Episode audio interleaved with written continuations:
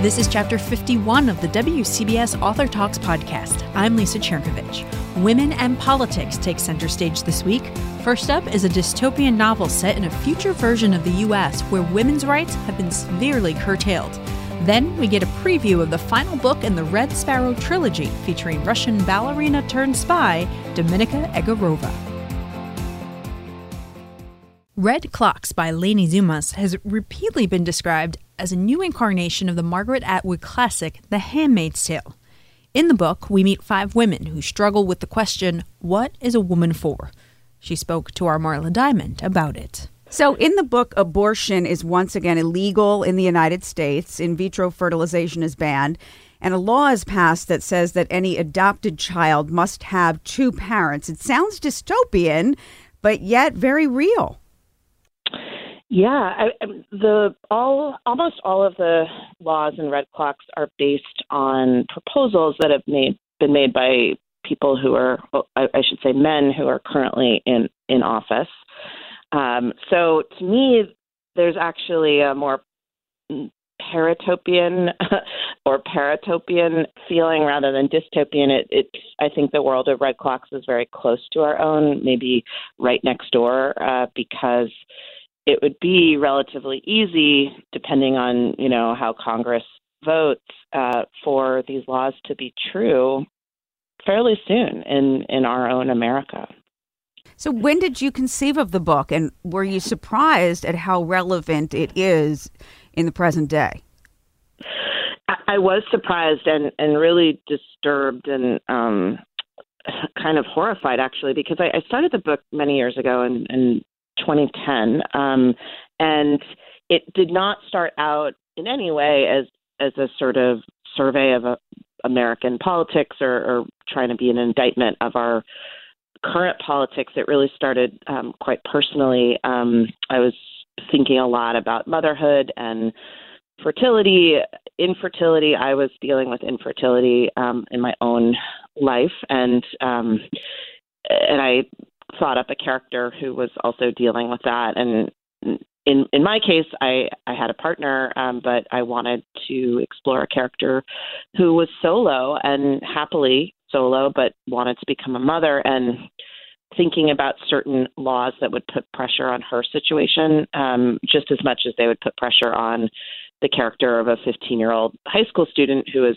the, her student um, who finds herself pregnant. And so I started out with my characters, but once I began to do a bit of research uh, into, uh, again, our own politics, both for myself uh, and for the book, I came upon um, the personhood amendment and the personhood movement and people who were really uh, dedicated to securing the rights of a human egg at you know the moment of conception. And so once Trump came into office, uh, you know, with his Vice President Mike Pence, who had been the architect of a lot of um, kind of fetal personhood laws uh, or proposals when he was governor of Indiana, um, I was really frightened. Yeah.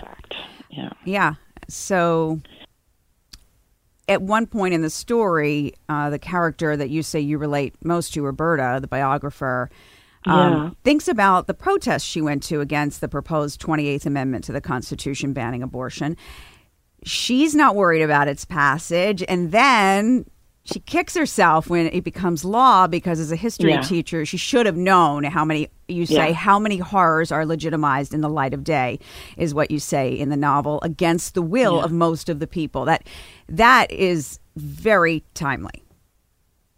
Yeah, I mean, I, I think for myself, but also for a lot of people I know and people in my family, I, I think some of us, even those of us who who con, you know I, I consider myself politically engaged and really interested in the world but even you know for me i i i think i spent many uh, several of the obama years kind of feeling fairly complacent about um certainly about reproductive rights and um but also about you know other other laws that I kind of took for granted. And and so what happens when we do sort of both literally and figuratively wake up one morning and um, realize that those those rights are, are being eroded. And and I think too. I mean, I I think for me, I, I'm also speaking as someone who, um, because I'm white, I have certain privileges in the U.S. that a, a lot of people don't have, and I, I think that there is, you know, probably something really naive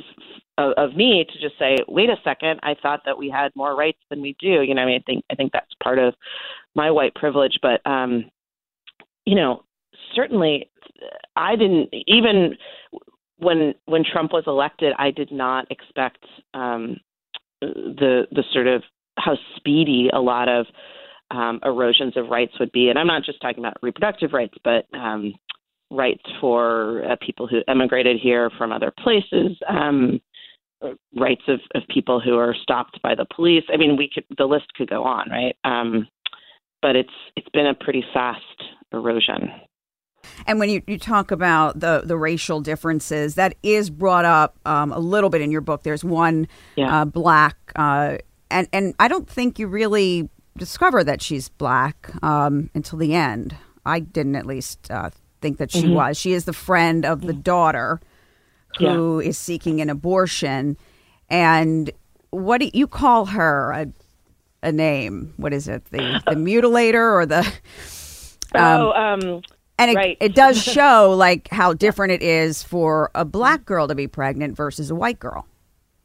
Right, because her friend Yasmin, um, when she becomes pregnant, um, is really um, quite aware of all the stereotypes um, that would be visited upon her. You know, a, an unwed black teenage mother. You know, the the ways in which that kind of cultural uh, stereotype would be held against her. And, and Yasmin, you know, she wants to be a doctor. She wants to go to college and, and do a bunch of other things other rather than become a mother at age, you know, 14. Um, but again, yeah, the daughter character is becoming aware in this book of of her own whiteness and how it helps her and how Yasmin um, kind of already had several strikes against her uh, when she was dealing with the same question. And instead of having a wall with Mexico, in your book, there's a wall yeah. with Canada, the pink wall. there is, and it is called the pink wall. Yeah. Yes. Um, yeah, and and so before November 2016, um, I was, you know, I had finished a, a draft, a couple of different drafts of the book, and it, I already had this this idea that Canada would be helping the U.S. to enforce its own um, laws. And so, if a woman is trying to get into Canada, either for an abortion or for advanced fertility treatments, she will be uh, arrested and sent back.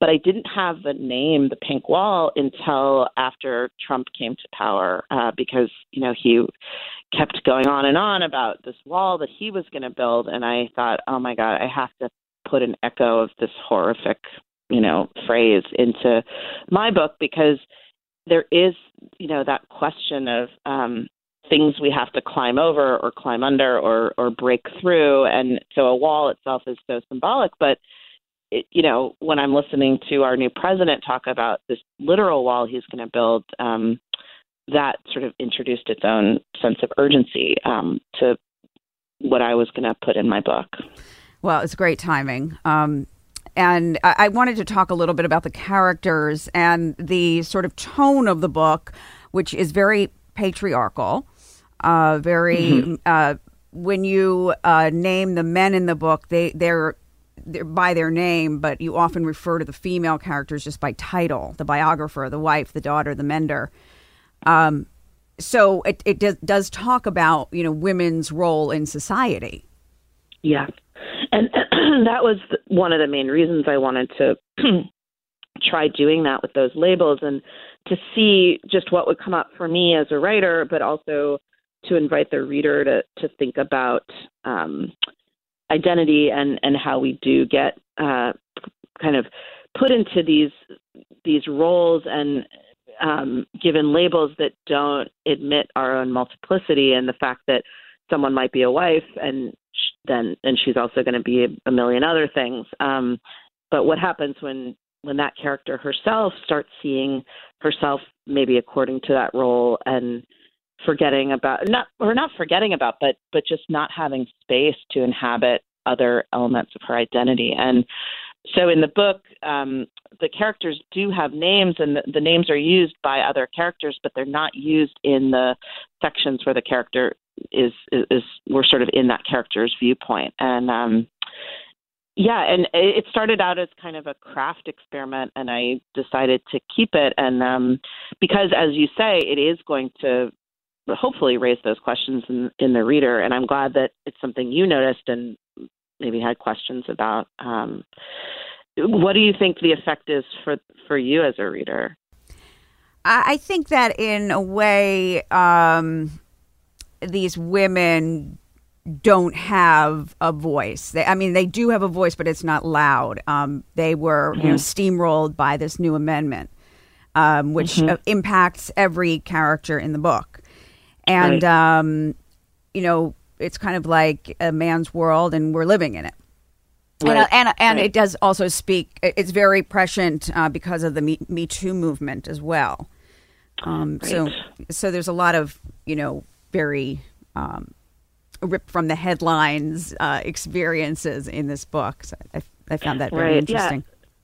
I mean, and and as you observe, I mean, there is a. I, I didn't want to write a book where there was just this sort of triumphant, um, you know, every single female character says and does exactly what she wants to do because I think that would have kind of undermined the uh, the the threat or the the peril of of kind of these laws and um but I but I also didn't want to write a book where that sort of uh, voicelessness remained static throughout the whole thing. I mean, my hope is that um, some of that does shift throughout the book, but uh, it's and it's one of the striking things about the Me Too movement um, of of just how dramatic and powerful and and sort of startling to a lot of people it is when women you know say this is this was my experience and um and I'm really so grateful to the women who have been uh, leading that that movement. So it's interesting how you insert the biographer's book that she's writing, pieces of that novel, uh, mm. which deal with a 19th century female polar explorer. I assume she's fictional. Um, she is fictional, it's, yeah. It's written between chapters. So, mm-hmm. first, I'm wondering when you dreamed up these women, was the explorer part of it? Was she added? Um, and what could we take away from her story?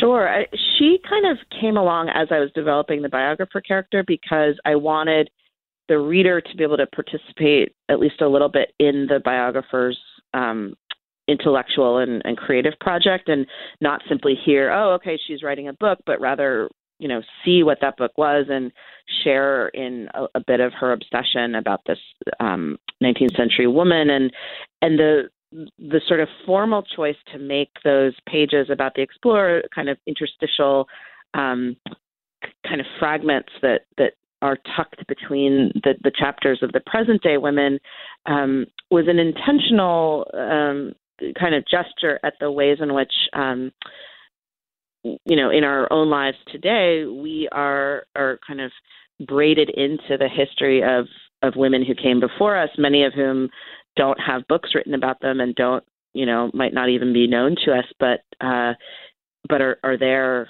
um you know and were there anyway and the biographer character is really interested in kind of restoring or recovering um some of the, the stories that have been buried or lost or, or, or sort of never told in the first place. And um, so I, I wasn't sure exactly what would happen um, for the reader, at least, to, to experience those um, sort of interludes for the with the Polar Explorer. But I hoped at least it would um, be a kind of textural difference or, or um, another layer of history uh, threaded um, into the, the present day moment, um, just to kind of expand the scope a little bit of um, some of the questions that the novel is asking. Right. Right. Because I, I didn't want the Polar Explorer to necessarily be entirely heroic either. You know, I mean, there's a, a way in which uh, she participated in, in certain kinds of exploration or um, uh, kind of colonial uh, enterprise that uh, had some dubious consequences in you know in in the Arctic and and so uh, so yeah she, but she also she just sort of emerged from the biographer she was not there at the very beginning right and she uh, looks into a researches pack ice uh, yeah. to predict its behavior um, and then uh, open up shipping channels. So, uh, right. but it's interesting at the end of her story that she ends up giving all that research to a man. so right. you would never even she, know that a woman was the one who developed these new shipping channels to the north. Exactly. And she thinks that her data is important enough that, you know, she, she's like, okay, it doesn't have to be published under my name, but it has to be published. And um, again, that is a nod to a, a lot of other women who who made a, a similar sort of choice um, back in the day when you know someone might not believe a woman had written this, or you know, I don't.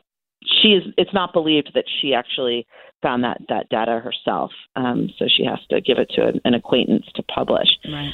Um, Probably pretty common for the day, I would imagine. Yeah, even, I would too, because yeah, yeah. Um, women wrote under pseudonyms that were men's names or just used Absolutely. their um, initials so that they didn't yeah. identify themselves as female. I wanted to talk a little bit about why you decided to place the characters in a, a seaside town, a small uh, seaside town in Oregon, um, so that their lives are intertwined, so that each of them can make an outsider observation of the other, and each of them can make assumptions and judgment, and there's jealousy, mm-hmm. and that's so common among women and men. Um, yeah. But you you decided to intertwine all of their lives.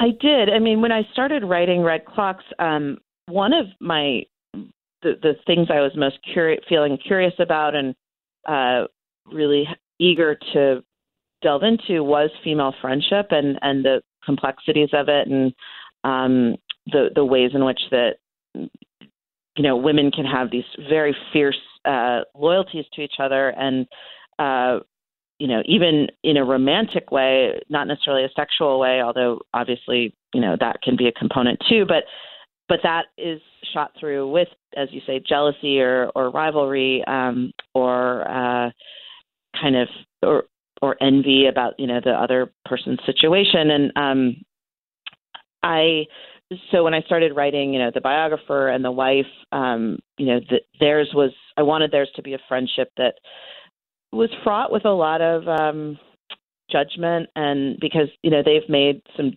different choices in their lives. And one of the things i really makes me really enraged is when I, I watch us, and by us, I'll just say, you know, human beings, um, kind of suffer because we're we're put, you know, our lives are put in competition with the other. Like, oh, you had a kid, well, I didn't have a kid, or you wrote a book, I didn't write a book, or what's your career? You know, what's your were you born into more money than I was? You know, that that kind of um, judging and and comparing and despairing, and um, so those two characters are certainly in the grip of that and and and sort of more broadly I, i'm always interested in kind of small communities where there is a, a sort of everyone ends up brushing up against the other. Just for a fiction writer it's kind of a cool um uh kind of container to use. And um as for the Oregon coast, it was originally set in the East Coast, but um, I moved out to Oregon in 2011 to take a job at Portland State. And uh and the coast here. I don't know, have you ever been to the Oregon coast? I haven't, but I would love to. It is so beautiful and just so fierce and stormy and and you know, there's all these cliffs and rocks and mountains and trees and so I had never you know seen it until 2011 and then when i when i did see it i, I said oh I, I need to move my my book over here because it's just it, it kind of captured my imagination. Mm. Absolutely. Well, I, I thank you so much for joining us today. Thank you. Retired CIA officer Jason Matthews brings his Red Sparrow trilogy to a close with the final book, The Kremlin's Candidate. If you aren't already familiar with the books, don't worry, you soon will be. That's because the debut novel in the series is going to be a major motion picture starring Jennifer Lawrence. I recently spoke with Jason about the book, and it's ripped from the headline's plot about the U.S. and Russia. The plot is fairly simple and fairly classic in terms of the genre. Vladimir Putin has a mole at the highest levels of the U.S. government. That mole becomes one of three candidates to take over the CIA as director. If that person gets the job, they automatically read all the names, the true names of the Soviet or the Russian assets that the CIA is running in Moscow, including Dominika Egorova's name. So it's a it's a it's a race to see who who who survives. So this idea of Russian meddling in the U.S. it's pretty timely now, but I guess it's something that they've kind of been doing for a while, haven't they? They've been doing it uh, uh, for about a hundred years since the Russian Revolution. I wake up every morning thanking Vladimir Putin for being such a great uh, source of content. And uh, we also see a lot of, and I dare say, uh, more than maybe we bargained for, of Vladimir Putin in this book. What made you choose to use him as the villain instead of creating a new character that was maybe Putin like? I just thought that when you're, you're talking about the modern Russian Federation, uh, it's embodied in, in Putin and his his uh, his his goofy rolling gait and all the things he does in elections and in the in the in the world. And I thought, why why invent uh, an iconic uh, villain when we have one at hand? I imagine a trip to Russia is out of the question for you now. I don't think I could even take a you know a cruise ship to St. Petersburg. Now I know that um, you're a retired CIA officer. How much of uh, of what you write about is based on your experiences? Well, I, I would say that uh, all my books are informed by my career uh, in the CIA. It's fictionalized, but um, the the people are mosaics of people I've known and work with, and the operations and the tradecraft are fictionalized accounts of things that uh, my wife and I did. She was a, a, CIA veteran too. And I know you make a, a, mention in the book that the way that spying is done nowadays is changing. Oh, absolutely. Can you imagine social media and uh, face facial recognition software and instant communications? Uh, the, the, world has shrunken, and it, it it provides challenges to classic espionage. So this is the end of the road of these books, but a lot of people are going to get their first introduction to the world you've created uh, when the Red Sparrow film premieres in March. What was that process like for you? Well, um, when the when the book was uh, the first book, Red Sparrow, was bought by 20th Century Fox. The film rights were bought. Um, I was taken on as a technical advisor to help the screenwriter and the director at least keep the tradecraft and the techniques accurate. Um, the big challenge for any author seeing a book of his made into a movie is the uh, is the shortcuts that Hollywood takes and the uh, the other things they add and subtract. But um, a, a screenplay is a lot different than a book, and um, it's just been it's been a fascinating and very interesting and gratifying process for me. And I'm sure you can't say too much, but how do you feel about Jennifer Lawrence being cast in uh, Dominika's role? Well, we visited the set and we saw how hard all those actors work. You know, for for a a, a four minute scene, it takes all day to film, you know, different angles and stuff. And Jennifer Lawrence is a, an instinctive actress, and uh, she was practicing her Russian accent, and she actually high cheekbones. She looks a little bit Slavic, and. Uh, I, I was pleased as punch. The cast is just nothing but uh, professionals, and um, we've seen the movie, and it's uh, it, it's atmospheric and it's evocative. Uh, it, it's a it's a terrific movie. Going back to the books, if I may, something that people who haven't read your books might not know is that you put a recipe at the end of every chapter. That's right. How did that come about? Because it seems like a really odd little thing to have in a in an espionage book. Well, I'd always rem- uh, admired uh, food writing in books. Len Deighton used to write about food. Uh, William F. Buckley used to write about food in his spy books, and I thought, uh, as as well as writing about the meals the characters ate, at the end of the chapters, I put in a little elliptical paragraph just to stir things up and just to make it a little different. Have you tried the recipes that uh, you uh, provide the reader? Absolutely, sure. But you know, the, the recipes don't have um, they don't have measurements or oven temperatures or times. Uh, it's sort of like your grandmother's recipes: a pinch here and a pinch there. So, what's next for you? Maybe a cookbook? Uh, I'd still have to get the cookbook approved by CIA. but uh, I think um, at the end of this trilogy, um, I I'm I told myself I'd take some time off, and the next morning I was staring at the uh, computer screen, plotting another plot and new characters and a new, a new story. Well, I know I look forward to reading whatever you come up with. Jason Matthews, author of The Kremlin's Candidate, the final book in the Red Sparrow trilogy. Thank you for joining me today. Thank you, Lisa. By the way, Red Sparrow hits theaters March 2nd. And that's our show for this week. We'll be back in two weeks with a couple of books based on true crime stories, including one that captivated New York City at the turn of the last century. In the meantime, check out our author videos at youtube.com slash WCBS880. And if you like our podcast, let us know by tweeting us at WCBS880books. And just a small favor here be sure to spread the word about our podcast to the book lovers in your life.